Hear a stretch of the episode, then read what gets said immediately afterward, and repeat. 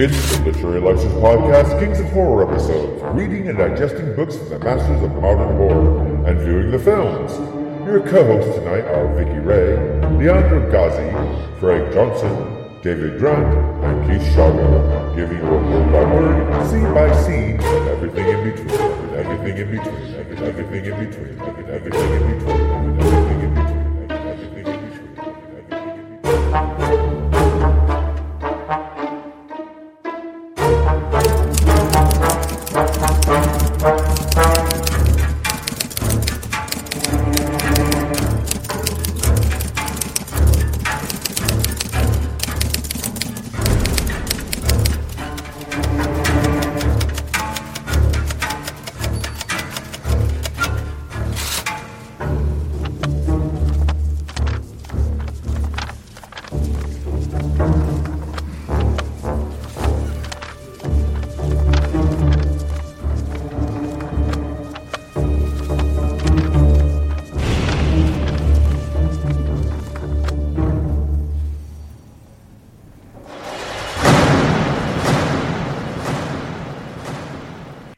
welcome to Literature License Podcast. And today we're interviewing Stephen Langford, who is a scriptwriter for television and film. Hello, Stephen. Welcome to the Literary License Podcast.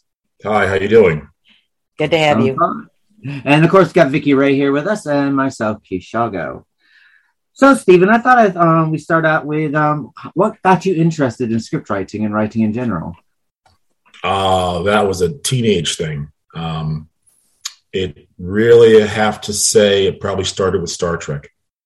I saw that you were a Trekkie and that you wrote a screenplay at 14. Yeah. What an yeah. overachiever. Well, you know, it's funny. Um, it, it's a kind of a common story uh, among, you know, like you kind of know. I was watching this thing about drummers and literally all these drum rock rock and roll drummers they all did the same thing when they were little kids they were all like playing the pots and pans in the kitchen and and a lot of writers i think you know they just in their teenage years it just you just know. And um, um but yeah i was right i was uh star trek kind of got me into it. And then i started making little movies in you know junior high um Is that with your Uh, little Super 8 camera? great cameras and then the TV shows and TV shows in high school. And then uh, uh, then I uh, I had an internship at Logan Airport in Boston and then I realized this is why my mind gets a little devious and I said oh wait a minute.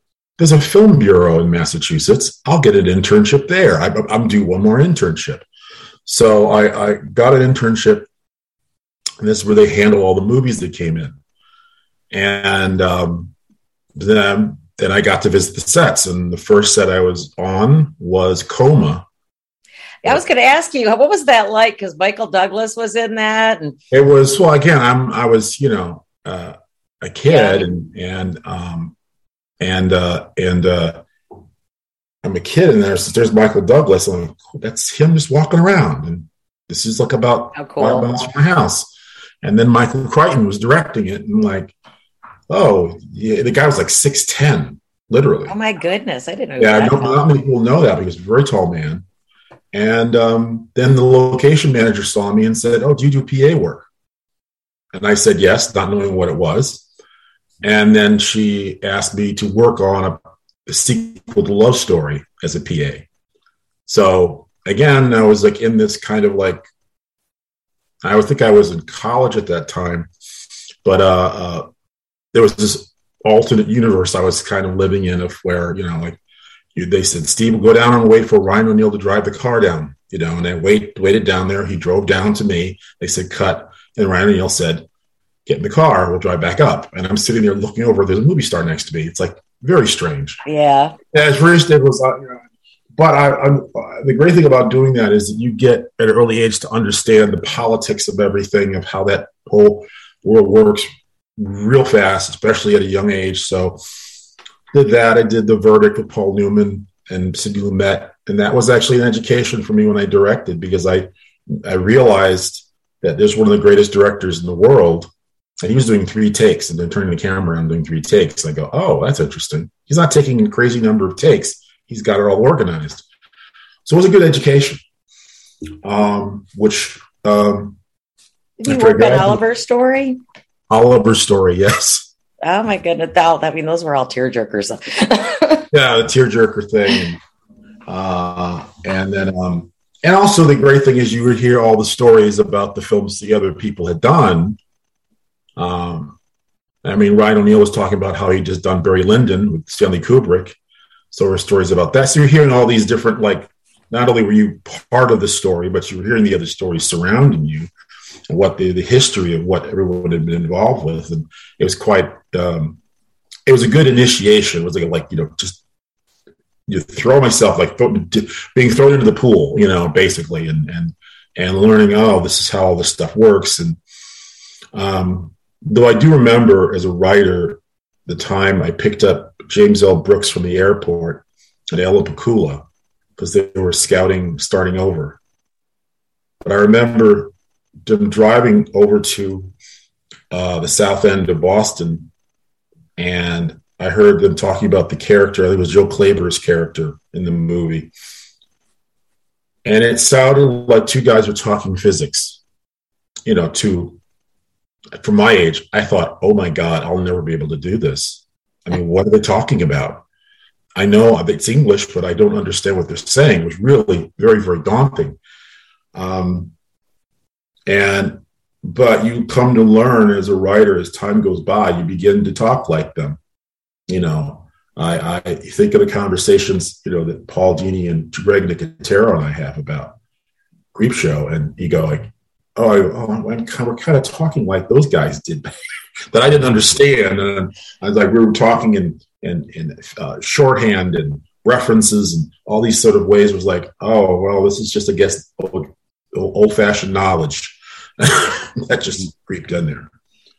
But yeah, so I, I did I did those, and then I started doing working as a. I, I parlayed that to be an assistant to uh, the writers on the TV series Silver Spoons, and um, that uh, again was also strategic because they ended up hiring me as a writer. Um, Didn't you go back? You left and then you came back to Silver Spoons? Or yes, that's true. Uh, the the what happened was I um, Norman Lear sold um, a company, and uh, we were we were in Sunset Gower, I believe, and we heard that, and they said, "Well, well you're going to get a bonus." It was about Christmas time. You get the Christmas bonus. The Christmas bonus was, was at 350 bucks, an extra week salary.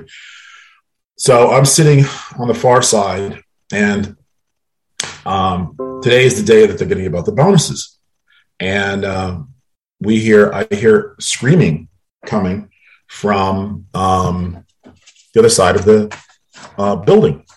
And then I hear another scream, another scream. And we're like, what the hell is that? um, and then the, the person arrives with, with the check. And I open it up and it's $5,000. Now, mind you, yeah, I was getting to 350 a week. That was my reality. Now there was $5,000 sitting in my hand. I said, okay, I quit. I'm going to go write. So I went to write. Paul Dini was doing Ewoks at Lucasfilm and gave me an assignment, my first assignment, doing that. And that whole summer, I just kept selling scripts. And I would tell my, my mentor who worked on Silver Spoons, Jim Geoghan, every time I sold a script. And well, because that's kind of how he had done it, he was so impressed that when an opening came up, he hired me as a staff writer. So I did. I came back, you know, left as an assistant, came back as a writer. It was like, no you know, kidding. Yeah, it's like you couldn't. It was like there were, it was like there were you know elephants, and people throwing stuff in the air. It was a, it was a parade as I came in. You know, it was kind of crazy, but um, um, that really was, uh, yeah, that was that was a pretty pretty amazing how that how that all worked That is out. an amazing story. Did, How did you find working in the um, being a writer for television? Yeah. You Oh, that was the uh, one of the best jobs you can have. Uh, best job in the world. Best job in the world. You know, I mean, it was just like, especially in comedy, it was like just you know, you, are basically laughing all the time. Um, you know, I mean, it was like it was. Uh, you had some good friends, and uh, we ended up um, doing. Um, uh, I ended up doing Family Matters from that same group of people, and did that for like nine years, which you know, which was terrific. Lots of success with those too. lots of success with that and and uh, lots of fun and and and again it's up when you're on a on a lot when you're on the Warner Brothers lot you're flying the wall. You know you're you're just, you're you're around all this all these incredibly famous people. I mean I remember we moved the the old story was was that whoever moved in next to Family Matters would get canceled. And it was true. Every show that was next to us got canceled. Then ER moved in Mating Oh, cancer um, but I remember it was like it was a thing of like where George Clooney was just a working actor. I remember he had been in Facts of Life or, or Roseanne or whatever. Right. He's just a working actor, and he said, "Hi." And he introduced himself, and he said, "I'm George Clooney." He said, "I'm Steve Langford." And every morning he was like, "Hey, George. Hey, Steve." Like, and then even as the show got more and more successful, he's doing movies. and it never changed. He just was the same guy. He. He had no. He got no no airs about him. He was just like George Clooney. Hey, George. Hey, oh, whatever but yeah, it was just a lot of funny an- anecdotes about those days about just to, just you just would see uh, the Friends cast every day, just you know randomly. It was a campus, it was like a college campus, except it was filled with movie stars and TV stars. Mm. And it was you know quite a it was quite a life. You also worked on a show called um, Small Wonders. Yeah. What was that like? Because that that was one of those. Um, I guess you could call it a comedy sci-fi. I guess. It's Yeah. One of those odd shows. Yeah, For that was, reason, uh, it really became popular for a little while. It was a po- it was like it was it was such a it was during that summer I started selling. The first time I started I just literally I was like I pitch I'd sell I pitch I'd sell I'd sell every place I pitched at. And it was just like crazy um wonderful. And just like oh and you know and these checks were for that time like for me like what?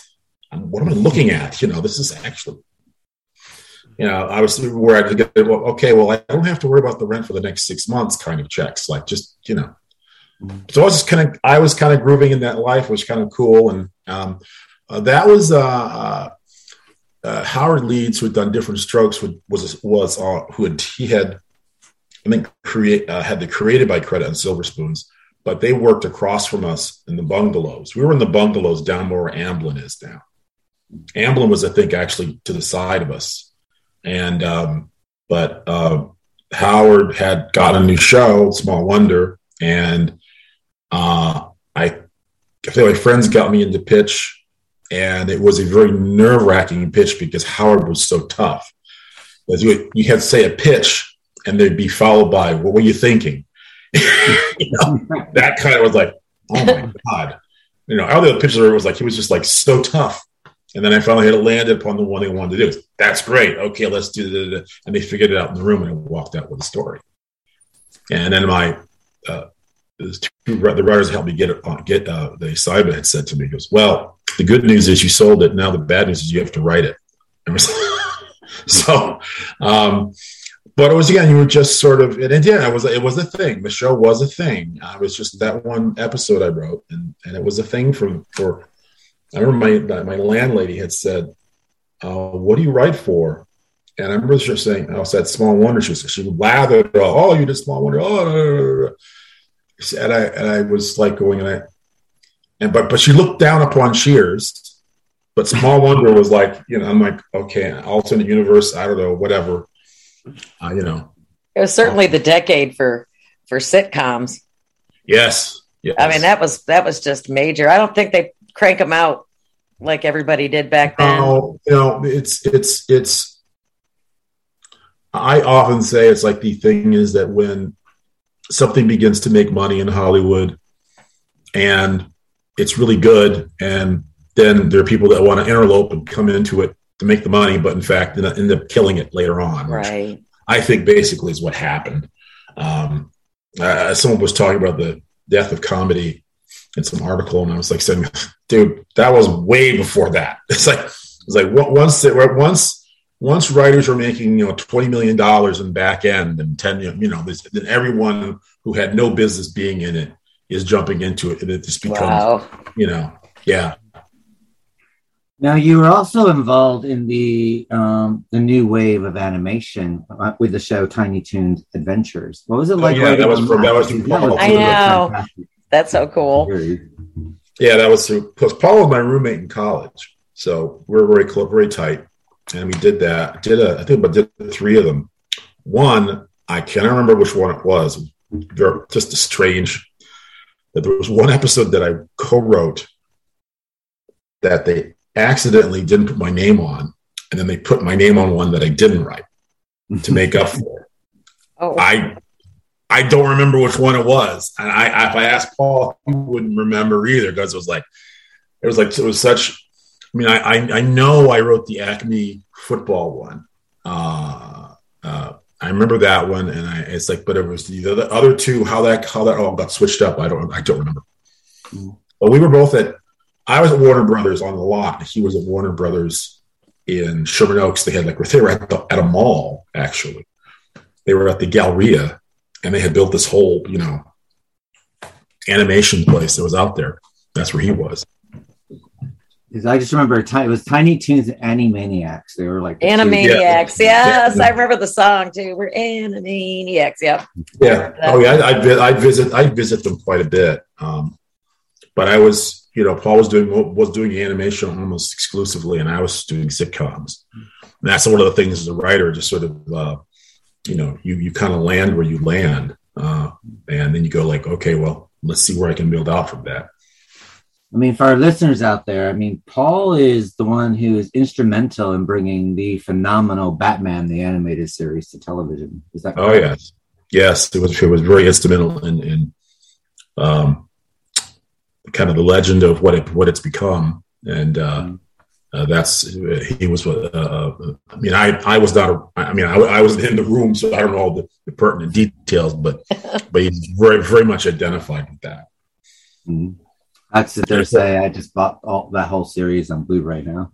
Oh, I have to sit there and say, out of you know, you know, hats off to him. But out of all the incarnations of Batman and everything like that, that's probably the best series that was ever done on television. So no, I think that's uh, high praise indeed. He uh, no, he's a the Paul's a really talented guy, and you know, You guys meet in Emerson College. yeah, yeah. I think one of you guys called it. I think you guys quoted in another interview that uh, it was a fish farm for Hollywood talent. Yeah, it's true. I mean, if you, it was just like you go was just uh, in hindsight nuts. You know, you go, you know, it's like it was. Um, um, the, the guy who wrote the Fisher King was there and got the Oscar, I believe. Wow. Um, and uh, um, there were li- uh, there was at least six or seven or eight TV writers that came out of that that group, our group. Um, a bunch of actors. I mean, the first, I mean, Gina Gershon was there. Um, the first year I was there, she may have been finishing up, I think. Um, but it was just like it was a. I remember Steven Wright. We would be Steven Wright, the comedian, who would take the the little tram around the school, and we said to him, "So, Steven, what are you doing? Going to do here?" And he would say, "Well, I'm going to be a stand-up comedian." You know, the whole. And we're like going, "Was he nuts? What's he? This, guy was like this strange guy. He's going to be a stand-up comedian." Of course, he was one of the first guys to take off. But a lot of people, a lot of people, it was just like uh, just extraordinary how many people did uh, that did really well out of that school, out of that time. Sounded like the place to be. Yeah, you didn't know. You didn't really know you were at the place to be because you just thought this was this was normal. be. It was just like that's like, well, I guess this is what it's like, you know. And and then after you know, hind, uh, yeah, after years go by, you go, wait a minute, this was that's nuts. That's got to be something in the water here or something. It's just not doesn't seem normal to me. you wrote for a lot of um, teenage um, shows. I would call them teenage shows. Stuff like you know, The Nanny Express and Romeo and um, Saved by the Bell. What was it like writing for um, teenage characters? Well, at the time I wasn't that far away from it. uh, you know, it's uh, uh, although actually Nanny Express was more, yeah, there was a, that was more actually age for older people, but um, but uh, um, that was just like what you know when you were uh, it, when you got into sitcoms. That was really a lot of the big thing that you were doing were teenage characters. Um, you know, Steve Urkel and oh yeah. yeah, they were great. all. That was like you. You had to, you lived in that um, uh, in that world, and you did draw from you know draw from um, your your uh, uh, experiences. You know, I mean, I, I, wrote an episode of Steve Urkel learning how to drive a car. Um, and I mean, it was difficult for me learning how to drive a car. And I guess subconsciously, that's probably where that came from. Where I was like, I said, well, it's, I said, Steve is Steve's turning 16, so he's got to have a car. So I had to drive a car. And then it became, but then that, I said, but it can't be a normal car. And then it became very, then everybody that in production became, got into it and they were like, yeah, what's Steve Urkel's car look like? and they began searching. And I, you know, I, I didn't, I just, the only reference I just said was, I think, wasn't there a Pink Panther movie where Clouseau drove some strange car? And that was all. I mean, I didn't, I, I can't take credit for what they ended up with, but they, but they went around, found the BMW Isetta, the car that opens the front, three wheel car. It was like, and a little bit when you drive the car on stage, the audience would laugh because it was a character joke. Um, but they had, they had nailed it. We had fun with that. But that's you know part of it was just like it's teenage stuff was recent was relatively recent memory in those days. Who doesn't relate to Steve Urkel with his pants and everything, and just his oh, whole yeah. demeanor? It was totally brilliant. Well, he's That's funny. I I he's appearing a lot in um, TV shows at the moment, so he's appeared in quite a lot of those reality TV programs. Is like, well, I saw him on actually. He was he was in a, a Clint Eastwood movie we saw the other night. Yeah, uh, I know he's making. We're, we're, starting to see more of him now. Recently. Really? Which Clint Eastwood movie? Uh, the the French terrorism thing. Oh, really? I didn't know that. Yeah, he plays a teacher in it. You know, I mean, he did very well. I mean, uh, Good. from the, those days, he did very very well. Um, uh, and uh, I, I, remember he he really had it had it, his head squared on straight because he had said we were in the dressing room and he comes rushing in and he lands on me. And I said, he's out of breath. I said, what's wrong? So I was just at a Clippers game. I go, what? Okay, so what's wrong? I said, well, the game and they got to halftime and then the announcer came on and said, for your halftime entertainment, uh, uh, rerun from what's happening. and the guy with the red beret and the, you know, I came out did his did his popping and locking dance. And Churchill said, Don't let that become me. and it was like, and he didn't. It was he was like he but that was his awareness of you know this is maybe he was i don't know 14 15 he was i don't want to be that guy i just like it just it just it was like it ran chills through his spine the idea of like oh i don't want to have to do that you know and um but it was never that was never going to happen. He was just like he wasn't going to, you know.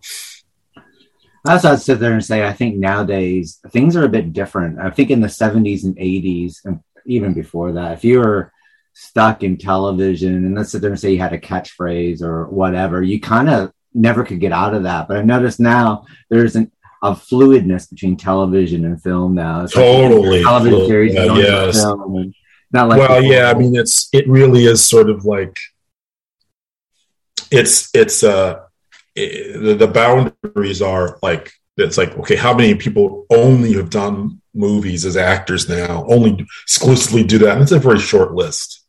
Yeah. Um, it's just. Do you think it's got interchangeable? Do you think just about, yeah.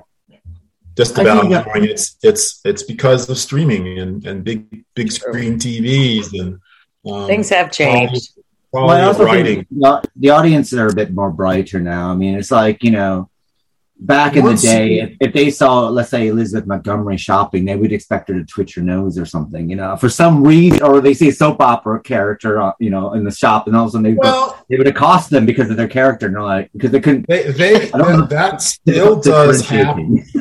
that still does happen to a degree. Um, I was walking in out of tra- Trader Joe's, and the star of Grey's Anatomy was walking in, and she was wearing her hat down and tried to be. And I sort of looked at her and smiled. I knew who she was, but I wasn't going to bother her. I mean, it kind of depends on where you are. If you're in LA, eh, if you're you're not likely going to be bothered. Yeah, or They're used to it. Like, uh, Lady Gaga was was I was in Malibu. Lady Gaga walks in, but she's like wearing black clothes and looks like anybody else. She's not wearing anything weird. And I can hear it as like, oh yeah, that's her, but there's no one bothering her. Um, I used to I go up to a noticed place that. in uh, in I uh, noticed that the few times I was in California that people see them walking by and people just leave them alone because they're just so used to seeing I think celebrity. it, Yeah, I it also depends how they show up. Because a friend of mine um, w- was directing Phantom of the Opera um, when it when it first opened here in London, and he sit there and say like Annie Annie Lennox showed up with her mom, and they just sat in the audience. It's not a big deal. Cher and um, Tina Turner showed up in their fright, you know, the great big wigs and everything. Like Oh that. no. And of course, they got See, noticed, didn't they? So I Yeah, guess the- it also the- depends about you know you kind of know when you want to be noticed and when you don't want to be noticed, and The- how you want to play that. the thing is, is that it's sort of like as just this real weird example. I would go to this doctor. I had gone a number of like procedures this one place, and there was this nurse. I run into her at a coffee shop. I don't recognize her because she was not wearing her her gear, and I had to go like. So when, uh, so if you're have branded yourself a certain look, if you take that look off, you can walk around freely. No one's going to know who you are. You know, um, what was it? Um, who plays the um, the uh, matriarch on Downton Abbey? Um, British actress Uh, Maggie Smith. Maggie Smith, and someone had said, "How's it been uh, being on Downton Abbey?" And she says, "I had a perfectly normal life before that show." because I think she was one of those actors who basically could just walk around and no one would. Because I, I, I assume all that is very put on the the the, the, the, the her voice and so on and so forth. And I think that she just like she was she gets noticed now at this point in her life. I mean, I, I did a movie with Gene Wilder in the heyday. I was a PA in the movie. And uh, the AD said to me, take Gene over to the post office to get his stay ups. And we were in Harvard Square um, in Cambridge. And I walked with He him. He must have been so recognizable, though. walked by. Listen, I walked with him. We walked. No one turned their head once. Walked up. He went up to the postman, not me. Said, "I need some stamps." The guy said, "Sure." Gives him his stamps. and we walk back, and I'm because I was nervous, like, "Oh my god, I got to protect the movie star." No one noticed. So I'm going, Wow. that's just crazy. And I'm going, that's really interesting that he was, I guess he wasn't branded with a look that people didn't recognize him. I, I didn't, I couldn't even figure it out. But later that day, the director, Sidney Poitier, and Sidney, they said, the AD said, could you take Sidney back to his car? We got to get on the next location. So I walked Sidney Poitier. We were in Central Square in Cambridge. And we went over to the car and the door was locked. The, the, the, the Teamster had gone off to do whatever and had locked his car. And we turned around, and there were the residents of Central Square who just re- all recognized it was Sidney Poitier. And they were like coming at us slowly, like shambling zombies. And and I'm going, okay, the fear that I had with Gene Wilder, which turned to be unfounded, is now become true with Sidney Poitier. Like, what am I, this college kid, supposed to do with a mob of people coming toward the director? And a very, very, very iconic, famous person. An icon, I guess, is the key thing there. Hollywood So- royalty. Yeah, Hollywood loyalty. And I'm like, going, oh my God, you know, what am I going to do? But he knew what to do. He knew, he understood his power. And you know how he was, how he could smile, that Sidney Poitier Right. smile? He just turned it on and they backed up. He said nothing. He just did the Sidney Poitier smile. They backed up. The Teamster arrived. Off we went. Just he just he knew he knew what to do in a crowd, and a lot of them I think they do know what to do because they after a while they go, all right, well, uh, throwing a fit isn't going to work. There's you they get bad they get good at crowd control if they have that particular issue as an actor. Not all of them do. I think it's also the difference between old school and new school as well. I think old school they have, you know, if you look at you know Sidney, Sidney Poitier or James Earl Jones or someone like that, they know how to command. You know, they they they they just have Well- this aura around them. But basically, all they have to do is give a look, and all the crowd will either or what up? you know, Yeah. A just- friend of mine was doing a movie. With, the actor was doing a movie with Will Smith, um, and she was, uh, and they decided to go to some tour in New Orleans, and it was Will, his wife, and my and the acquaintance of mine, and apparently they got there, the horror in the line, was freaking out that it was him. So he just said, Look, you know, it's me. Yes, it's me. Let's do the tour. When it's over, we'll do autographs and pictures. Everybody settle down. So in other words, I think the people they figure they if you if you you realize the situation, how your life is different as an actor, and they figure out, okay, this is how I have to deal with this, mm. and they, they, deal with it. And that's it. Now you went from writing um, TV shows and stuff like this, which you're still doing, but then you went and did a um, well, I guess what we call now, what we used to call miniseries, or I guess what's called limited series nowadays, called The Miracle Boys with Spike Lee. What was that experience like? Uh, yeah, that was great. Um, uh, I, uh, uh, uh, I would, uh, I think Kevin Arkadie had produced it, and um, I had actually gone to, I actually had a flight to New York to talk to them about it. Um, and sort of writing in that in uh, that sense of you know uh, uh, teen fiction, you know that that kind of and, and, exploring that world. Uh, that was quite quite interesting. Um, I wasn't there for the filming of it, um, but uh, um, that was uh, yeah, it was a great experience. It was terrific. Yeah, but yeah, it was it was kind of cool to do. Uh, it was also getting into drama. You know, that was I'd been getting a little bit into drama and doing that, and that was a great. That was terrific. Now, one of my this is gonna be really one of my favorite films is Amanda Bynes Love Wreck, which you wrote. Amanda Bynes. Oh, really? Yeah. I don't know why. I, I love Amanda Bynes. I think she's. I think she, I think she was an incredible um, actress and an incredible yeah. persona. I mean, it, you know, it's sad that I mean, I'm glad I'm glad that she's retired now, um, and for yeah. her reasons. But I do miss her. You know, but Love Wreck was really fun and interesting, and it's um it does show in the UK quite often still, sort of thing. So well, it was a theatrical hit in the UK, um, uh, and I often I beat myself up, but up about not going to the UK when it came out. Um, but um, uh, yeah, the the um, uh, Love Wreck was thing idea that popped in my head, and I think I was doing the show Just Deal, and the other writers said that's a great idea. You got to write that movie. And so, uh, at the time, my manager uh, Howard Lapidus and Andrew Lear were um, um, they were getting big in the film business. They were really getting, they were getting quite uh, acquainted. And we had, like, our kids went to school together. And Howard and I were talking, and I said, Yeah, I wanted this movie called Love Wrecked. And it goes like this. And it's kind of I'm like, What? And I go, he, turned, he, told his, uh, his uh, Andrew was his, his junior to him. And he said, Andrew, get this movie made. Like, like, like that. So with this process development um, with Walter Hamada, who um, is big in the DC universe now, a great developer, a great story producer. And we developed the script and went out, didn't sell.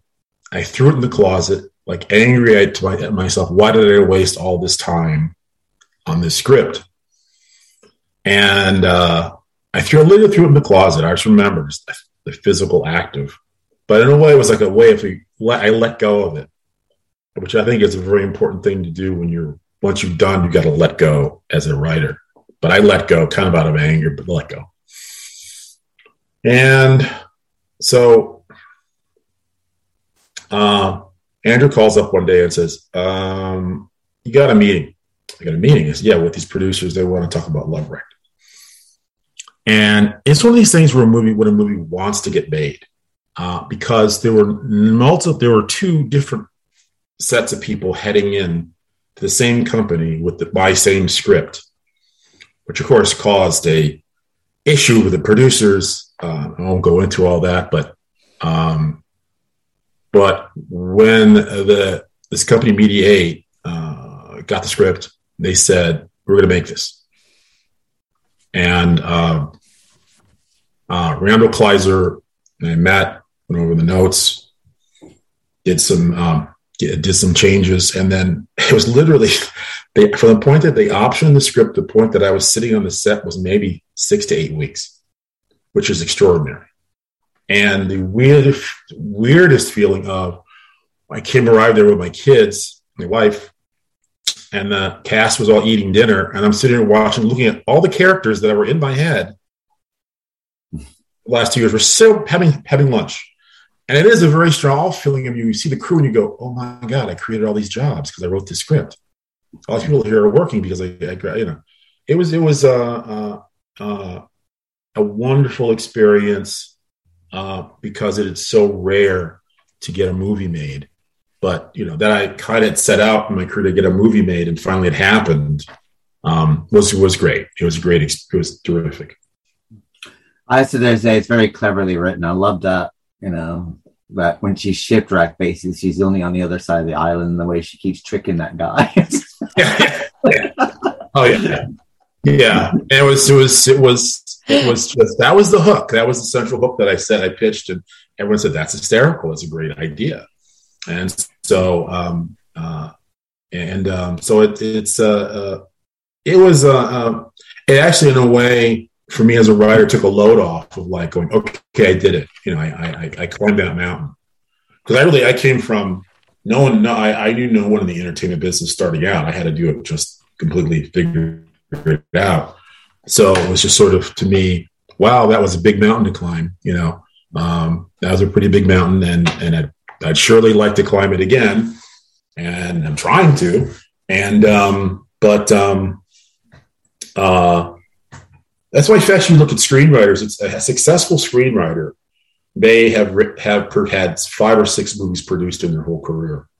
That's considered successful. Yeah, that sounds like such a tough industry to break into.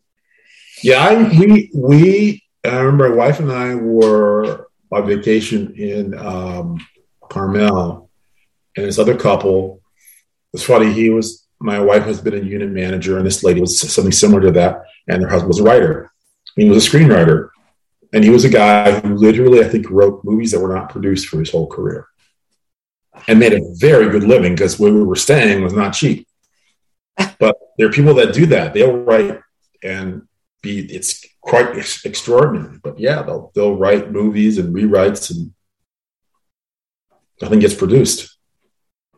Well, you also wrote and directed She's With Me. What was that yeah. like to write something and then actually direct it yourself? Because so far, it's like when you are a writer, everything kind of is left to the director. It's kind of the director's version of what you write. But this time, well, that was sort of uh, my my buddy Robert Dudelson, who does the Producer Creepshow, started a company. He said, "Let's make these like low budget movies, and I want you to direct them." I said, "Great," and um, uh, and uh, the great thing was was um, with time, I was getting, you know, I I knew I, I had I had gotten that sort of um, the experience of um, of knowing what was a good take very quickly in that way that they said Sidney Lumet as a, uh, I said Sidney as I observed Sidney Lumet I said oh yeah you know I can do it like that. You know I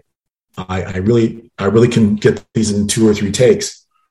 And it was um, and it was just this thing of again kind of satisfying um, a desire that I'd had, you know, certainly since film school, uh, to um, uh, uh, direct, and um, uh, and it's a quite a tactile thing versus writing.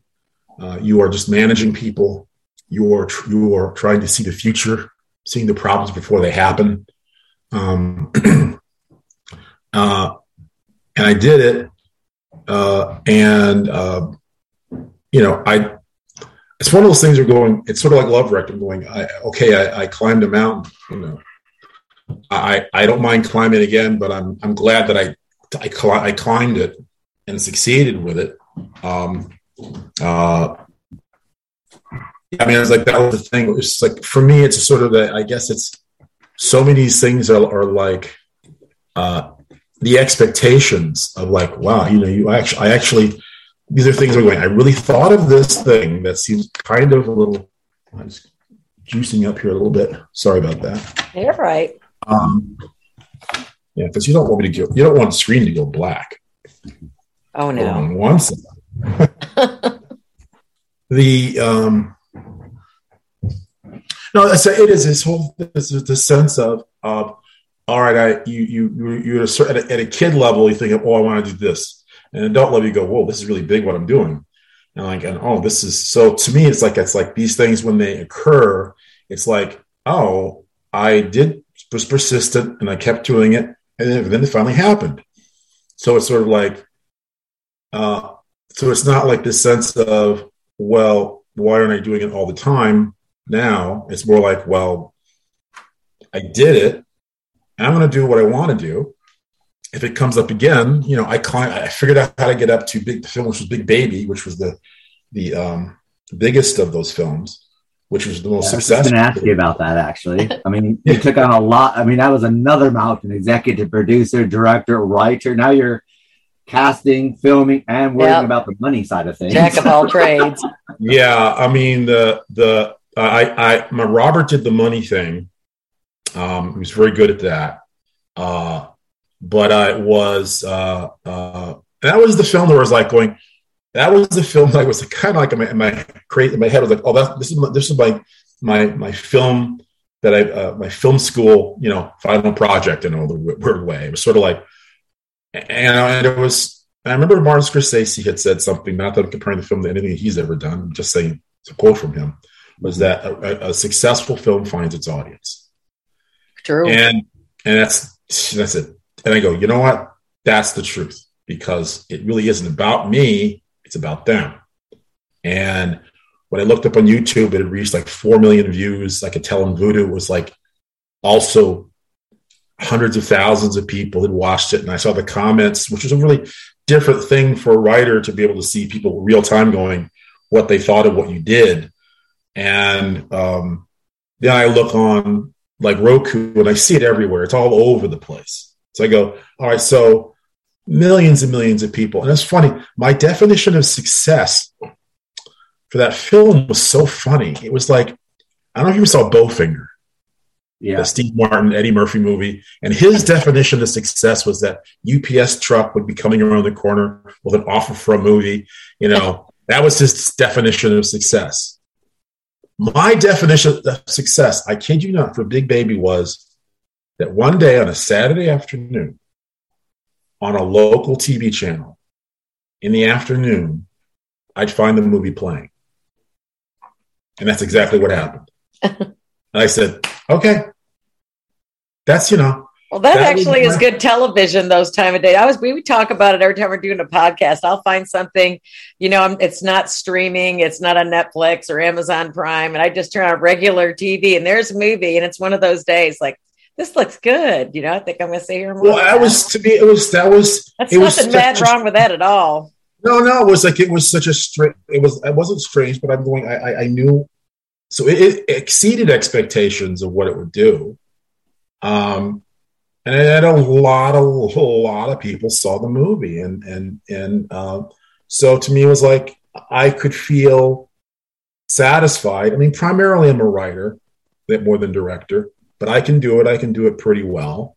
But um, uh, it was I, I it was a thing where I couldn't say, oh regrets regrets regrets. Oh i did this. I didn't do that. And i'm like oh no you went out you know you were a kid from the sticks of massachusetts and you went out you you did tv shows you made movies. You know you don't realize it at the time what you've done. I mean sometimes it's like uh, i was getting something copied and transferred some uh, eight millimeter transfer to, to discs and the guy working the place was looking at my imdb and goes you did a lot and I just sat there and I said, I didn't think I did a lot. And I go, yeah, I guess, I guess it is a lot. It, and, but I don't look, I kind of don't look backward. I'm always looking forward to the next thing. Um, so it's sort of like, it's, you know, the next thing became horror, you know, so that's, you know, I've been working Which in you're that. very good at. Actually, I wanted to ask you just one small question um, about Big Baby. And what was it like working with Maureen McCormick? Marcia? Oh, Brady? no kidding. Yeah. You know, it's funny. She was on some reality show. I can't remember the name of it, but I remember thinking to myself, I really would get along with this with her. I like going, and that's like a strange thing. So I went to an agent and I said, Well, I got this this part, this mom part. And it goes, uh, I got three actresses. And it was uh, uh, one of the Star Trek act- actresses from Next Generation, played Tasha Yar, um, and uh, Maureen McCormick, and someone else, I think from a Disney Channel sitcom. And I said, Well, guys, this is what we got. And they said, Well, get Maureen McCormick. I said, Great. And then Maureen, wonderful, just great. She was just, just, and I was like, Yeah, I got along real well with her. We're just going, it was just great. It was wonderful. She's just a terrific person. And I remember we talk afterwards, and she said, She said, um, I said, Well, I said, What are you on? Are you on Facebook? Goes, oh no, no, I'm not on social media. Like that. Oh, okay. Might not be a bad thing. So said, this is, again, this is before this is before we knew what we knew. But but no, actually, I said to her, I said, look, I said, uh, Maureen, just talk about puppies and kitties. That's it. Yeah. Like that's like puppies and kitties. Puppies and kittens. yeah. Nothing that's going to get you in trouble or or into a thing. Goes, oh, okay. She goes, no, I don't think I want to do it. I said, okay. So then I'm like sitting one day, my Facebook says, Facebook friend request, Maureen McCormick. Right? So, oh, she got on. And then late, late one night, she calls me up. She goes, Steve, so what? I, I, I opened this thing up and all these people I don't know want to be my friend.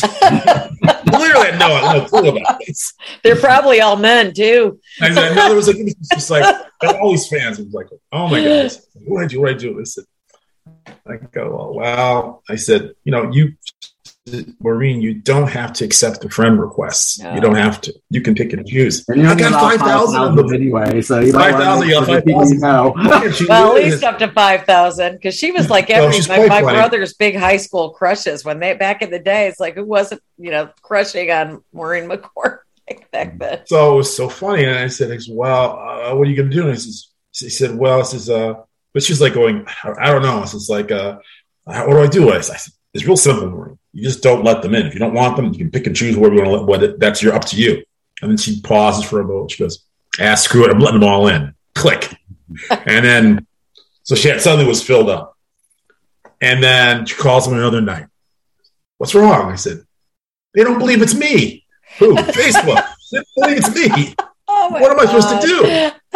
And I said, well, my nephew, who's great at this stuff, lived near her, and I said, "Well, let my my nephew Matt. You talk to Matt. He'll get, he'll get it fixed for you." And Matt came over and got it fixed for her. And then um, now it's she has something where it's just like where it's uh, Maureen McCormick fans. Right. And it's a thing where all the people come in and she can someone's managing it, I guess, or whatever. But it was funny. That's how she got on Facebook was because of me. Nobody believes it's her. That's really sorry. Yes, you get her on there and everybody doubts her integrity. it, it's, it's funny, my Facebook, because I, I have so many people in the industry on mine that you you do get some contact in these weird ways. And then you sometimes will see where they think, oh, I can go on to this and everyone will be normal and they don't act normal. Like Jennifer Lopez could tell it was like some break and she went onto Facebook and it was just like, you know, said, what do you, it was just like people were like being people and not being particularly nice, of course. And she was trying to like deal with it and like, well, you can't, don't, you can't, you being you can't do that. No. Well, social media is not real life either. It's so. not. It's pretty easy to hide behind something that no one, you know, but you know, but if you see these people face to face, they'll be totally different than what. They yes, exactly. No, I like it's just, it's yeah, it's just, it's, it's, just sort of I could see that she was struggling with these, with yeah. what they were saying, and people, people are cruel. Yeah, it was like it was like I, I was I was like, and I think it was now like I have Michael Douglas on mine also, but he just talks about nice things and what's going on with his life, and he did. I made a comment on one of the funniest things in Kominsky Method. He liked it, and I was like, "Oh, Michael does stuff."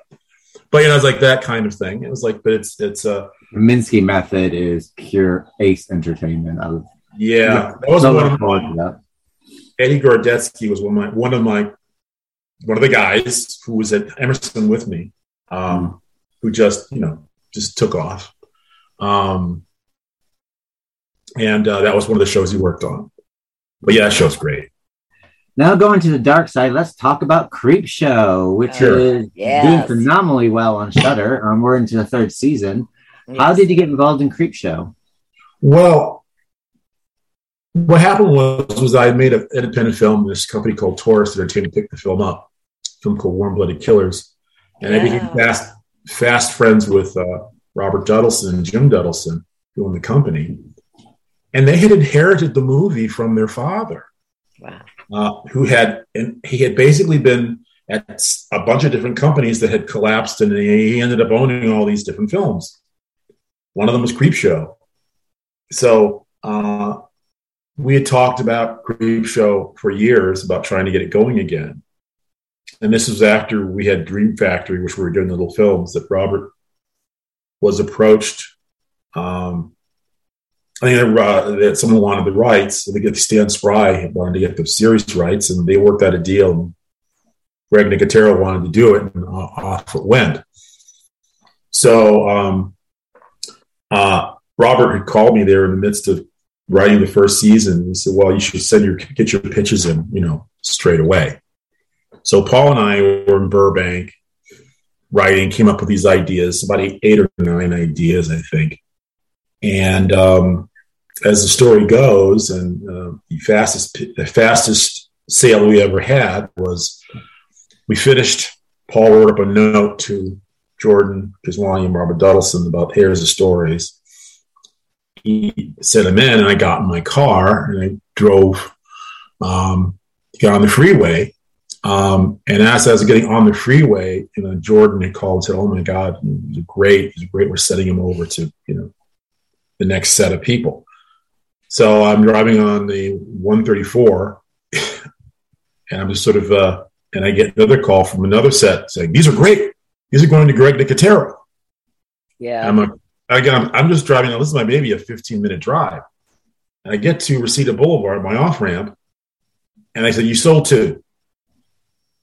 So it was like I was like, uh, I sold. They, they said they buying this story and that story, and it was like, and I, and I, I think Paul will also attest to the fact that we've never sold anything that fast.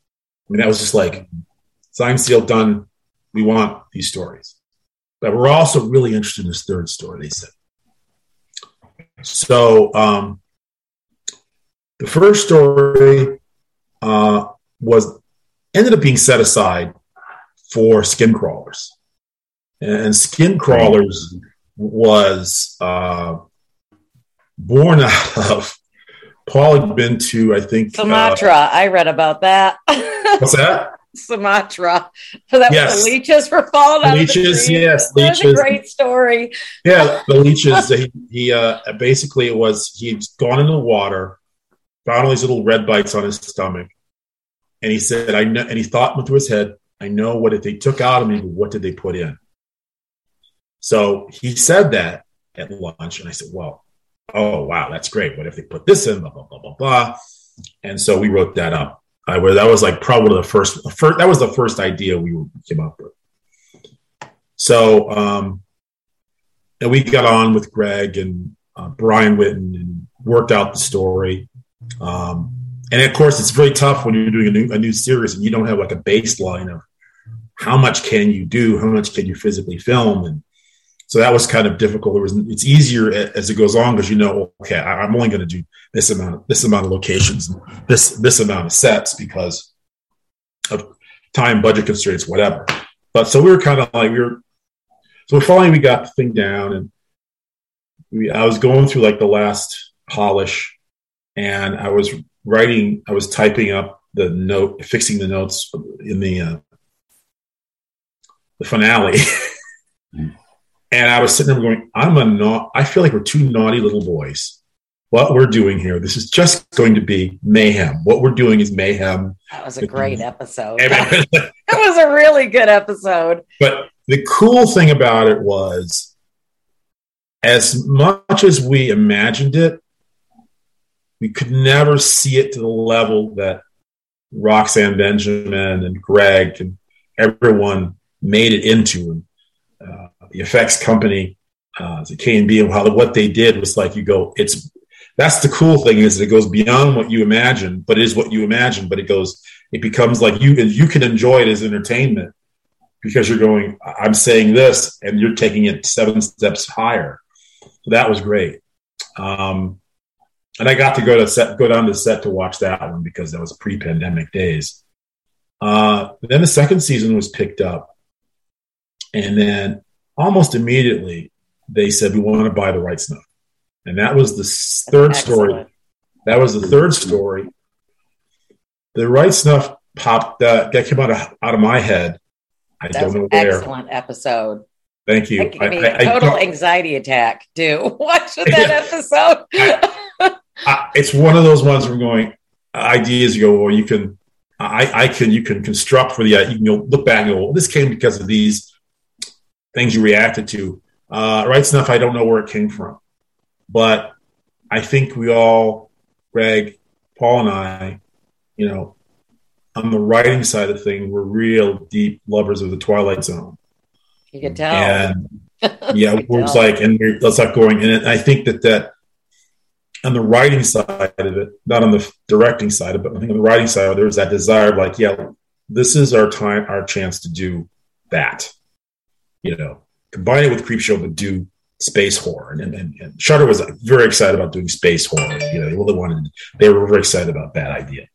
And, um, but the interesting then what thing was, was that we go, I think it's filled with Easter eggs galore. I mean, just, but it's also a thing of, of really trying to find the the we know why uh, the character did what he did, but we know he did what he did. The, right. the writing was the why, and the jealousy, why. Greed, maybe. Yeah, well, definitely we, we jealousy. Had, yeah, jealousy. But you're going. What was the? the it's the it's the the the, the, the, narr- the narration from the father playing in his head. That's yeah. That was the best part, though, where he kept saying he wasn't, you know, yeah. adding up and, and that that was from a kind of was Buzz Aldrin when he, they were going to land on the moon. And I looked this, I had actually looked this up.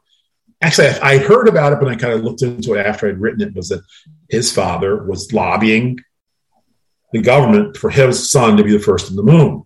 And there was kidding. a whole, I didn't know that. Yeah, there was. A, if you look it up, there's a whole thing, and that's kind of in wow, a way. I will. Where said, "Oh, there's this father dynamic," and I remember that Aldrin had a whole episode, a mental breakdown after landing on the moon, and it was just something all involved with his father. And we're going, okay, well, let's let's play with that because that is real. That obviously had a profound effect, um, as fathers can do if they're doing the wrong thing, and um, and so and that just played into it, and then it played. It's like the whole idea of you know your your jealousy is so powerful. You've you've destroyed the world with your jealousy, you know. So oh, I know. I think he definitely did that. you just you just can't kill the world any more than the world was killed in that one episode. Yeah, we we uh that was a evolving an evolving thing of of of finding how to do it.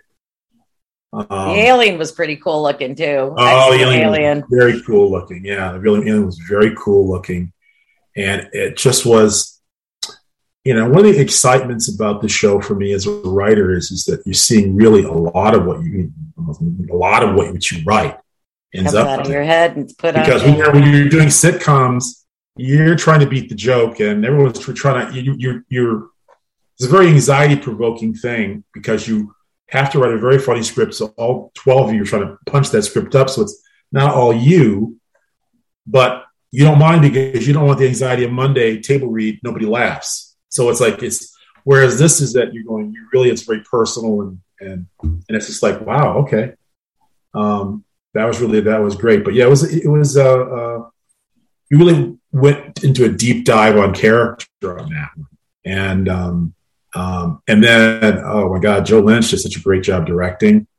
uh, that. Um, he really brought it. Um, that set, that beautiful set. It, you know, Christopher Drake did this great kind of Jerry Goldsmith score. Kind of, it's like the thing is Easter egg to so many different things. It was like we would talk about. Like we were all kind of got so excited about. Oh, oh yeah, we're thinking about the Andromeda Strain. Uh, that was kind of like an inspiration for the set, and all these different little pieces that we'd had a, grown up with and love. We were able to, you know, pepper. They were able to pepper into this into this episode. Now, the one that came out um, a couple weeks ago, Yeah, I two mean, that weeks was ago. phenomenal as well. The last, I can't pronounce the name, sorry.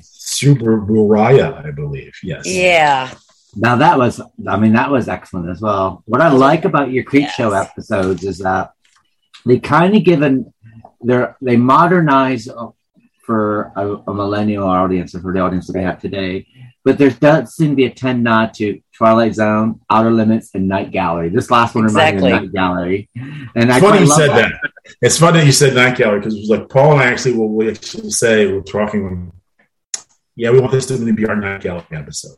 You know, Mhm. it's that that's that's that's really what want this to be. Is it's like it's sort of, and we, we also said, okay, well, not only this, we're going, okay, we've we've grossed people out. In this, Yeah. in, in frolic. and then and then we kind of did this very heady, you know, ex- human exam- examination of of of, of The apocalypse. avarice, apocalypse. okay, we destroyed the world. There wasn't no And coming then- back from that one. This one was we're going. We really want to scare people. We really want you to be like, a, oh shit, oh you Yeah. know, want you to be like, like, okay, this is really like that's this is. Um.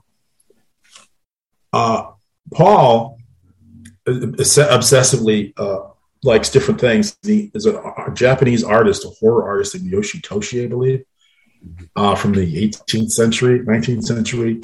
Not an, I'm not an expert. He is, and he went into all these. We're looking at these books and paintings of these Japanese horror things. We're going, "Oh, this is really cool. This would be kind of interesting jumping off point."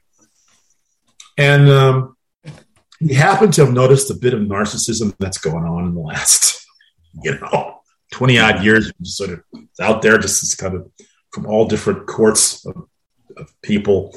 Um, uh, it's like you, you can't really pin it down to one place.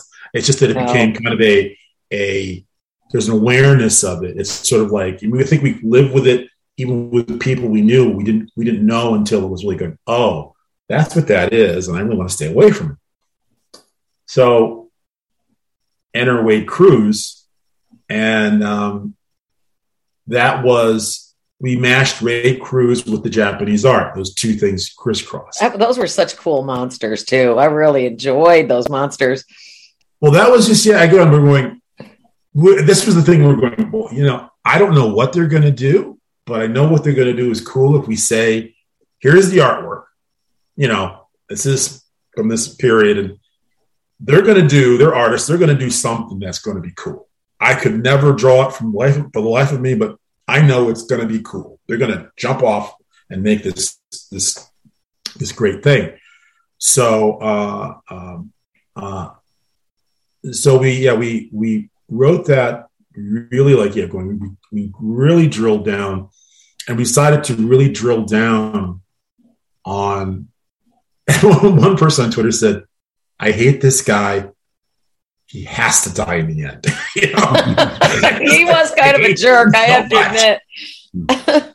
because we the thing paul came up with was the, the, the section where he talked about the father who needed a heart for his daughter or i mean an operation for his daughter and the idea that i was going to take this money away and not yeah i was I, I was just going to play with this guy and that was his joy and it was you know um it was kind of like was you going it's, it's sort of this guy who's been handed this money. He's not the originator of the money. He doesn't even really have original ideas it's just there. So and i thought we thought that's almost even darker um, that you really want to go that, that this guy just is he the darkness is his his his jam and it's his thing and so like it's like let's just go all the way and it's really and paul said that wrote that wrote that section i was like oh okay this is really dark but but interesting because it just pushes the outcome. It really sells the outcome of of the story.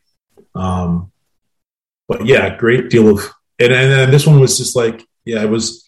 Uh, bit of an out of body experience writing it going this is this is really going into different different space this time. Cool um, concept it really was. but it was literally it was we sent it in greg goes that's the one we're doing that one. We're doing this is the one we're doing. It was like we had got a bunch of ideas and uh, we're doing that one.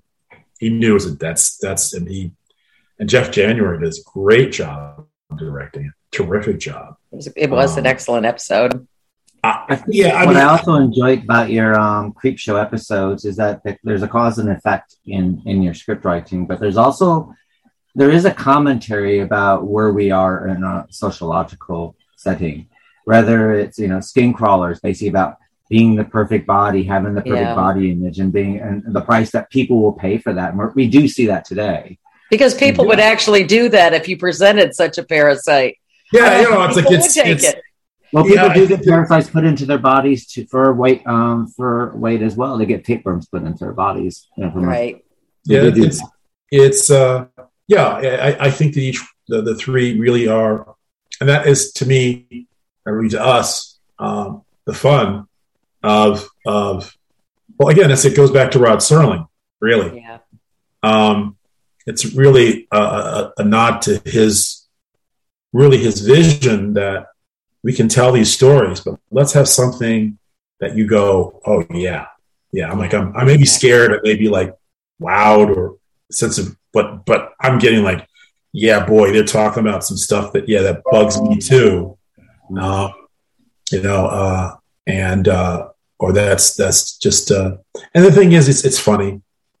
Even, and I, I from writing Family Matters, you know, again, in that show, we were just trying to make people laugh as far as we do. But then you come years later, people come up to you say, "Oh, you changed my life," or "Or oh my God, I, I didn't know being One of those episodes were heartfelt and they meant something to people because they were so humanist, humanized. Well, well it made me realize in terms of of what Ash was realizing that I, I shouldn't say that we were like articulated this to each other, but we just do do it. But I, I can just say as that what will likely happen with these episodes over time, it's going to affect people.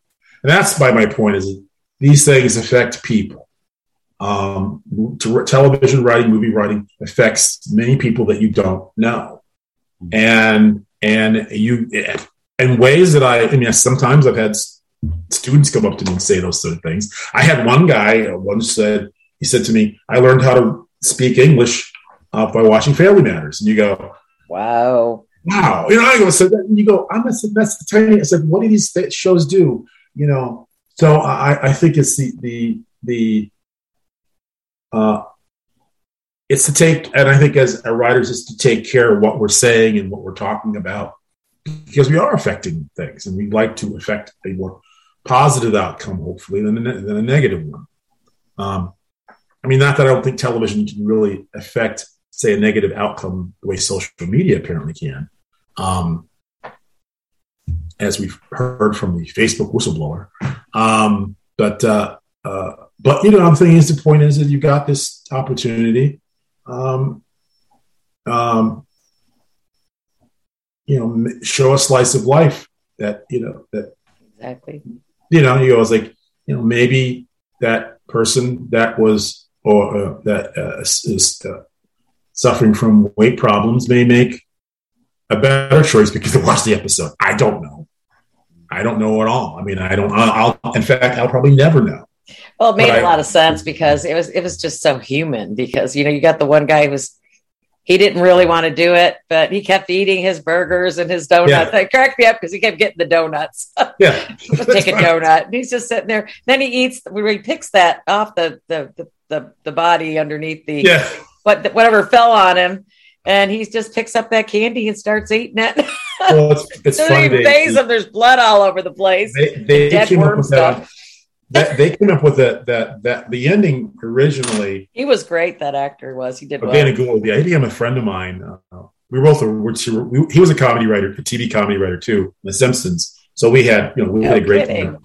Oh yeah, so we were um, actually went and saw his act at the Largo in LA. He's a very funny guy. But um, yeah, the thing was was that in the case of uh, that, they you know you go, person said, "I'm sorry, we couldn't do the ending exactly the way you wrote it." And I said to him, "No, you did. Did the monster die? Yes. You know, it's like the same things happened. You just staged it dif- differently because of, and the fact was, you kept you as producers and directors, they're coming up with stuff on the floor that I think of not on the floor. That you go, that go, oh, that's very the candy machine. Okay, that's really funny, ironic way to kill the monster. Great. Um, so those, yeah. that's why like, these things are like um, uh, they people the the the crew and uh, the cast and, and, the producers and directors bring so much to these things. You know, you're you're uh, the writer. You feel you're like an architect, and um, uh, and then they bring uh, they turn it into jazz. You know, this horror jazz that's like you go that you go. I remember Right Snuff. I must have watched it four times I go, excellent episode. It's one. you go, I go, oh, and I go. It's, there was some of these things where go. You there is a phenomenon and a, a lot of different art, uh, creative types. With time, you don't feel you created that thing that you created. You look at it like, who wrote that? And I and I certainly am like anybody. That same thing. I'm like, oh, wow, yeah, that's pretty good. Uh, who, who did that thing? So I think Paul McCartney calls himself a fan of the Beatles because he just looks at it like it's so long and goes, "Wow!" Right? He's not connected to it in the same like way. an outside entity at this point. He's an outside entity now, looking at these songs. He knows how they were made. He knows how they were constructed, but they're so far in terms of physical time that you don't right. feel you go like you can enjoy it as entertainment. And I, the ones on the Creepshow, actually, that happened to me like within seconds. It was just like I from the minute I watched them, I'm watching Skincrawler. My wife and I are watching Skincrawlers, and the finale happens, and she both were laughing hysterically, just laughing hysterically at the mayhem. Like, oh my god, what has happened here? Well, it really was mayhem. You got to admit, it was mayhem and crazy. Like, and people, I guess, react. But you know, for us, it was just like we just started laughing. That was our reaction. Like, this is great. This is oh my god, we've set this thing up nicely, and it just like becomes this you know, complete mayhem. Um, and um, whereas Right Snuff is kind of like more of a somber watch of like, oh my God, oh, you know. This is but dark, very dark. very, very dark. And and we've seen people, you know, destroy themselves, you know, people we might have known personally or even publicly.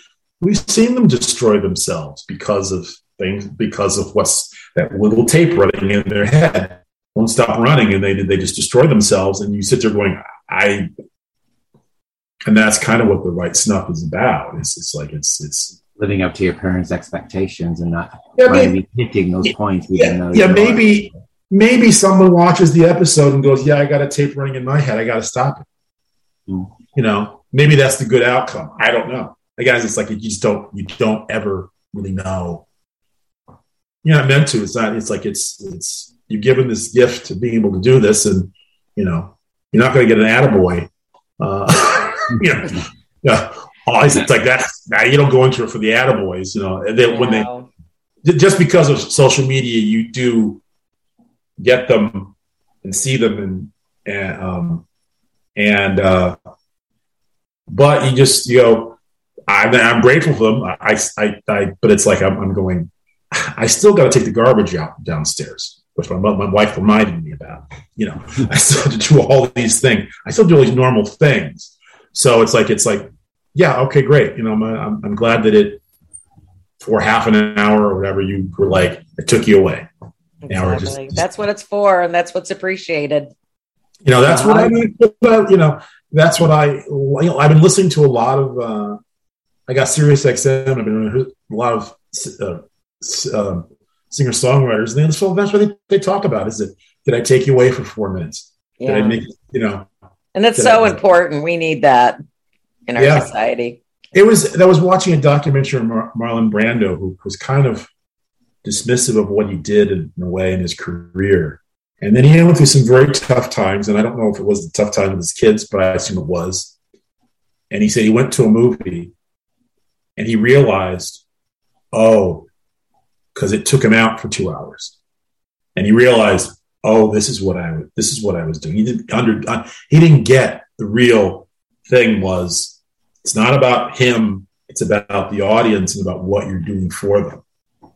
And um, uh, they get that. Hopefully, it's a gift. You know that it, that it is. Like it can also it can also be torture. Well, torture, yeah, depending on how you look at it, I guess. I, I, I had a producer wanted me to rewrite a script, and he sent me a script last week, and I was like, "What is this?"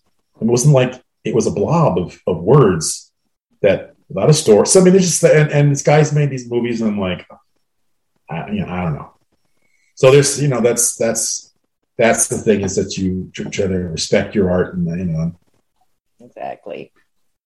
So how do you how do you like writing for horror and sci um, horror slash sci-fi? Do you, do you, are you enjoying that aspect from writing? To, you know, typical? It's where I, you know, I remember I said I started with Star Trek, and that's really where I started from. I started from, from being fans of Star Trek and Twilight Zone and Night Gallery and stuff. That's what I, I, I that was my entry point, and now I'm doing what I want to do, and and and um, that's all people ask me about now. No one asks me about comedy. Um, and I'm, you know, I, which I'm like, I'm, I'm, yeah, go ahead. Which do you find harder, comedy or um, horror slash science fiction? I would say they say comedy is the hardest. Comedy is the harder. Both have to elicit an emotion, um, but horror is you can get down to like um,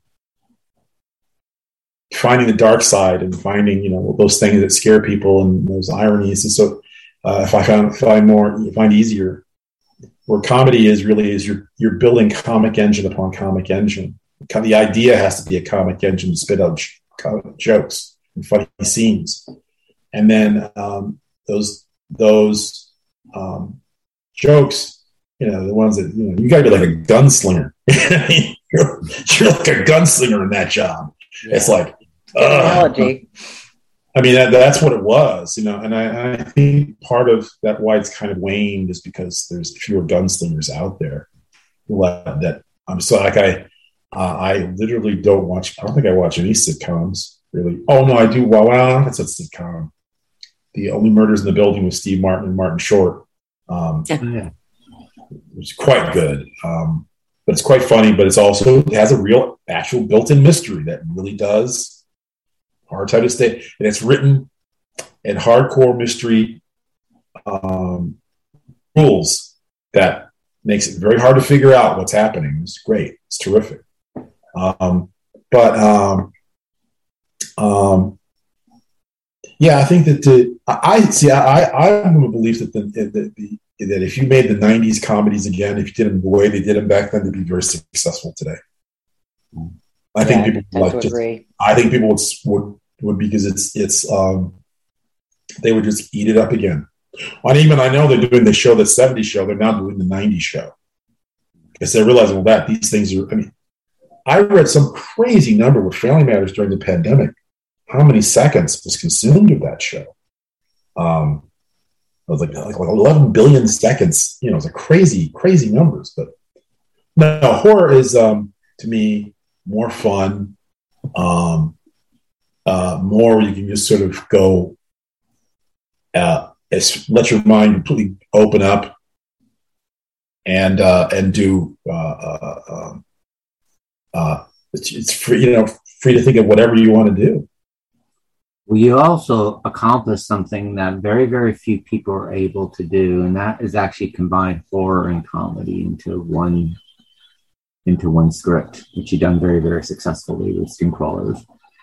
And if you yeah, ask anyone, that balance is very. So many people try that balance and get it so wrong, but you got no, it. So it's, it's a it's a hard balance, um, and it was just a. And I think you know when Greg picked Dana to be Henry, he got oh yeah, I need a, I need a, a comedy guy who gets horror, which is Dana to a T. Mhm. Dana can talk to you with great sophistication about horror history. I mean, definitely, I mean, but obviously a huge, like a comedian, comic actor, comedy writer. So it was like he understood them, and Greg knew that was the tone we needed to hit. And, um, but it is. It's like you're going. It's a, it's a, it's a, it's. It wasn't. I honestly was not tricky at the time. Um, but it probably wasn't tricky at the time was because I think the things were melded together in the start. They were just sort of like they were just the the, the engineering that we either consciously or subconsciously put together. The engineering of that story was just like, okay, oh great, and um, um, the the hardest thing in that script was finding the trigger for the um, uh, the explosion, basically and that was interesting. It was like Paul had one, and then Greg said, "Greg said, well, let's try this," and then we went into the network, and we had like no notes on that script, like virtually like two notes. It was like incredible, and the only sense was the trigger. The trigger was, still wasn't right, and one and buried one of the, the uh, network notes was something about magnetism, and uh, and then Paul look, started looking up because he's in, he's totally into anthropology, animals, all that kind of stuff. He started researching. He said, "Oh, yeah, there is this thing about solar eclipse and animals getting crazy." I said, "Okay, that's it." Everybody said, "Great." Plus, then it became perfect with the, with the TV show that they were doing. Organically, all fit in, it was like, "Oh, great, perfect." But yeah, it was like um, it was there was it was a st- we we kind of Paul kind of we kind of try to anticipate and uh, and try and do all the work and not wait for um, massive notes. It's like you know, do the be responsible for your script, be responsible for your material. You know, you know damn well this isn't going to fly, so why put it in? Figure out figure out what you feel is likely going to fly with you know to get this and um, uh, that's been our process is that we were, you know, um, like within the last Tsuburaya was very careful management of Giza's relationship with Wade. You can fall off the tracks real easy with that. With the kind of guy he is and the situation that she's in, very fine line you got to play. It was like it's it's it's it's that's fine, fine work. And we did get notes on it from the network, and they kept, you know, and, and we they we kept refining it until it was just like, all right, yeah, that's right, that's right. Because it's like you just you can get yourself into a place you don't want to be, and you, know, you don't want people to miss the point of the whole thing. Because then now she kind of works as the person who's sort of saying, "This is not good for me. I'm not doing this anymore. I'm out." You know, and um, but it, it does she does show you know his reality and and also we get to see that she's seeing more. Obviously she's had this very you know charismatic guy around her but he's never told his truth to her before. And when she hears his truth mean, she talks about oh my dad bought my first painting and he goes to this dark place and like whoa you know, know, if your boyfriend goes like goes to some dark place, you got you, you know, the the girlfriend starts backing out of the room like, yeah, I think I'm uh, I'm kind of done here. you know, what I mean, it was like it was just like it was. Yep. It, it was the key to all that. That's why I think Giza Giza worked and and but touched upon what you know what happens, and then her saying, "Hey, so long, Charlie, I'm done," and uh, you can keep your places. Uh, I don't Yep. know. Yeah, I know parts of this. part of this. You know, because on top of it, when he's acting crazy because the creature's appearing and he, she doesn't, she's not seeing it. So it's like that combined with his all his dark his dark place. It's like, you know, no, and his lack of humanitarianism at the uh, on top of it all. yeah, you know, Yeah. it's- But it's to me, it's on. It's, Giza is kind of like the person who's like the audience saying no. I'm saying no to you, to everything. Goodbye. And um, Yeah, money can't buy everything. No, it's like it's just uh, uh, you know, it, it's uh, it can be a dark. It, it, money can be a dark thing, obviously. You know, I mean, it's it's it's. I was watching um, Dopesick on on Hulu with Michael Keaton talking about the opioid crisis. I hadn't seen that yet. Oh my god! Oh, it's really good, uh, really good. But it it often it made me wonder. It's in the '90s, and it's like Bill, Bill Gates and uh, Steve Jobs were making all this money because they had invented something, or they right, you know, they collectively invented a whole new thing. Um, but a thing that wasn't like dangerous. It was just like new a new way to computers and phones and oh okay all this stuff. It wasn't like like something. But then I think is that there is there are those that in different industries feel well they're making billions. We should be making billions with what we do. Well, they invented something new. What you're in, if you watch Dopesick, you go, you, go, you kind of wonder, like, wow, you know, what what was dri- really driving all this is that you're going, yeah, these other guys in tech were making crazy, crazy money because they had invented all, all this new stuff that was groundbreaking. Uh, and um, so if you're in another industry and you're rich, wouldn't you think that I should be the same way? Well, why should they be the richest? And, but depending on your industry, I think this is what Dopesick kind of is, is um, getting to. Is it interesting? You can't play that game in every industry. No, because some industries it's very dangerous. And uh, agreed. Uh, and, and um, this was you just you're, you're just jaw dropping. Like wow, this was this was how someone thought. So, what do you got planned for the future? Yeah, what do you got in the pipeline? Well, uh, I finished a novel called "The Stars Are My Damnation." That sounds interesting. Uh, yeah, I mean, this is uh, uh a, a publisher. Uh, I've been talking to a publisher, and he says like he's read the the take on it said it's really interesting. Let's. I got to get through Halloween, but I want to talk. I want to talk to you after Halloween about this book. So I sent him the book and I'm going, um, so that may be something I'd be uh, deeply uh, involved with doing that. Uh, I, the, the, the fortunate and unfortunate things about when you're in the world of horror and science fiction is, is you're like sworn to secrecy in so many things. You know, uh, you know, I have this one movie with a very big director attached uh, with a, a, big IP, which is um, it was uh, and it was truly a script that that I felt in that set the way about who wrote this. I felt that way about this before even, anyone has shot anything, and it was with uh, or with this uh, new writer uh, and um, named Zach Stein, and uh, uh, we we just sit there going, well, this is crazy. And then we sent it in, and the one producer was making notes and read, and you could see the notes get smaller and smaller, and the pen stops. It's like, oh, they're totally lost in the script.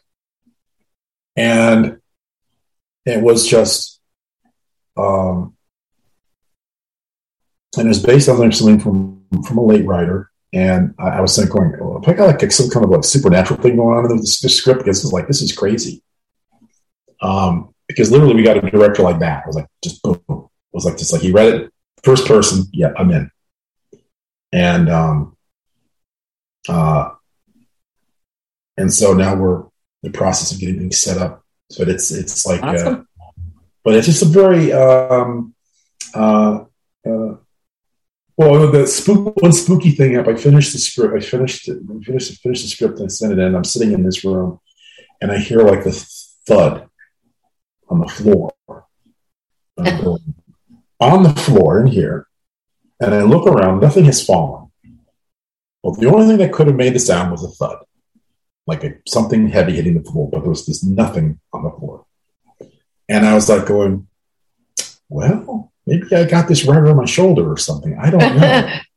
but it was, it was. So I went on to the next, I'm developing another, like a family uh, movie, young adult type of thing, and and I felt myself rewriting it, fixing it, rewriting, fixing it, like. I'm going, God, it's just not like the last one. Because it's just the last one, I was like, it just was like butter. Was, the, the notes were like minuscule. Everything fixes just, they just came like boom. And this one was like, ah, oh, struggling with it. I was, I was getting it. I feel like I was getting it, I, but I was over and over. I'm going, and I was, I was really, and I said to the producer of that, of the, this other one, I said, you know, I, I, I'm struggling because I'm, I'm, I'm comparing my comparing to what went on with uh, that script. Like it, and I'm like, this isn't the same. I'm getting it, but I'm working much, much harder to get where I need to be. There's something weird and unique about the script, and I, I, I just feel it, and it's weird. And I, I don't, I, everyone has kind of read it and jumped up and down. So I'm like, okay. Um, but it's but it's a sort of a thing. It's all like like this love wreck. The time was not the right time when I finished it. It was two years later. That was the time. It happened. It, it just went like a freight train. So if there is a time, there'll be a time, and then you know. But it's got a lot of good people around it, so I'm happy about that. Um, I have a thriller uh, that's uh, um, on a producer's schedule to be made, so I'll see what that how that happens. And then it's just sort of uh, um, we're talking to other friends and meeting and talking about doing other projects and so there'll be things coming down the pipeline. Uh, yeah, sure. I mean, been, uh, yeah, we've had uh, uh, Paul and I've had uh, having still having numerous conversations with people about different projects, and it's just sort of just like going sort of um, opening up all these different ab- avenues, and and uh, it's great. Um, just just basically, I think the great thing for me personally is writing what I want to write. That's that's that's the important thing yeah, you know, because I, would had a meeting with some company about something and I didn't want to write it that much. Uh, and it was, I got kind of resistance and I'm going, no, uh, you know, I, am like, it's, it's, it's like, a, I, I can do, try and do all these things, but I'm going, you know, I'm having fun with this. And I, I love this stuff. And, um, um, and I, I feel as a writer, I'm where I'm finally supposed to be. Uh, whereas I don't think I felt that way earlier in my career. I feel like that now, you know. Um, and not that I would take those days the sitcom writing. I mean, there were some fun times. I mean, just and again, uh, uh, out of body experiences of. I remember one day Tim Conway came over and hung out for like 45, 50 minutes, you know, talking to us. That sounds like a good hour to me. And I'm like, okay, this is this guy that I would watch with my mother and parents on the, the Carol Burnett show. And he's just sitting there hanging out with us, talking and telling stories. Garry Marshall, same thing. You know, these kind of things would happen. That was the, the one of the amazing things about that time was just like, we'd just be, you know, they were doing Hook next to us when they make that film, next to Family Matters, and the door was open. You could see the whole set, and you'd see everybody around. And um, good times. And I was just like, yeah, it was just, uh, it was just the, the interactions were just like they're they are greater in in the time passing. You remember, like, wait a minute, you know, this was this was just I, again. I did not grow up with this. My wife grew up with this, having been uh, grown up out here. But it was like this was just just really crazy, just constantly seeing people, sometimes interacting with them, see my friends interact with them.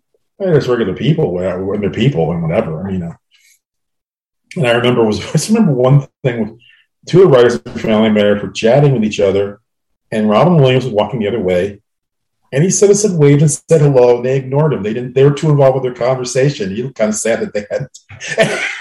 I'm like, guys, you know, just said hello? And think just was it was just like this.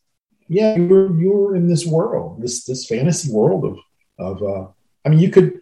I remember you could walk in a door at Warner Brothers and get in the Batmobile. I was just sitting there in some just. I know. That Just would sitting be there, pretty, It's like, pretty nope, cool. there's no guard or anything. It's just like, oh, there's the Batmobile. You'll get on in, take a picture. You know, that was it. You know, uh, I mean, it was it, it was uh, uh, just uh, uh, uh, it's pretty crazy. I mean, I remember Quentin Tarantino would be we were on like like we we were like on that thing where you're on the you keep running into somebody, and I was literally I would run into Quentin Tarantino over and over again. He knew my name. I knew his name. Um. Uh. Uh. And but that was just like that was just that. Uh, uh, that's just, just the strange thing about business, uh, especially when you're on the studio lots. Now I haven't been on the studio lots in about I don't know, say five years or so. Um, I haven't been, uh, so I I don't see it that much. But I had such a fill of it, it's like, um, No, it's just the the new endeavors coming, so I guess we'll be waiting for those. yeah. I mean, yeah. I mean, that's that's uh, yeah. We're we're we're we're uh, really getting into these things, and there are people that are excited about certain stuff that they're like, but kind of like, well, We will Okay. be watching. Yeah, I mean, know, and and then again, you know, with with Creepshow, it's like working for the CIA. You know, you can never talk about what you're doing. Well, yeah, well, that's understandable. You know, Yeah, you never ever. It's like it's that's like The Walking Dead. You know, Yeah, that stuff's like airtight. So airtight. No, it's like it was like they. I remember in Skincrawlers, man. They, they said you- they knew they didn't let anything out. You didn't know anything. They knew what it was and what, how kind of reaction they have because they, they watched it, but they were like, there was just like nothing, a little tiny bit, and because they knew what how, how much fun it was. But uh, Yeah. you just like if you don't. Hmm? I had the same problem as well because I write dialogue for computer games. So you sign an NDA and you kind of like can't say anything, and then and then about two months before it comes out, then they have like, okay, now you can say something, and you're kind of go, but this is what you can say, this is what you can't say. It's like okay, so, so yeah, Yeah, I mean, it, it's sort of like our, our thing. Basically, is when the when the when the uh, horse is out of the barn, it's like, oh yeah, whatever. Just it's, yeah, yeah, we all they all know it, so you can do whatever. You know, it's like it's sort of it's just leading up. You just don't, don't, don't, don't. Yeah, Because you know they'll send me they would send me pictures and stuff that I can't show. yeah. When in the production, I do. I'm just like, forget it. I'm not. I'm not showing this stuff. And and even that, even after the fact, sometimes I'll say to Greg, "Hey, do you mind if I show this?" And he'll say, sure, no problem." But um, I even got where I can't even say the name of the company at times. yeah, I, yeah, it's just. I'm like, yeah, stuff with too. But that Uh, that's that is the hardest question. These podcasts. What are you doing next? And it's like nobody wants to say anything. Yeah. You know, it's like Yeah. it's, it's like Yeah. it's. I can talk about like my novel and going, yeah. I mean, that's that's that's that's me. That's me alone. And you know, Well, But, fans uh, just like to know that something else might be additionally coming, but you don't have to say what it is. Just Yeah, long no, as they know think it's that- coming, that's all they I, care I, about. I, you know, I, I am not just laying on my Barcalounger um, all day. No, that may not be true, but uh, because I do write very, very fast. I am a very fast writer, so I might write like hour and do a lot, two hours and do a lot, and that's the rest of the day. It's you know, um, Apple TV and Netflix. yeah, gotcha, gotcha. Yeah, Well, we want to thank you for joining us on Very the True Lessons podcast, Stephen, and we're looking forward to everything that you got coming out and everything that you've done for us so far. Can't wait to see what's coming in the future. Great. Yeah, no kidding. So it's good Thank night for myself. Good night, Vicky. Good night, everybody, and thank you, Stephen, for coming. and then I guess it really is night for you. Night for him. It's not night Yeah. for me. Uh, I got to finish tomorrow. oh boy.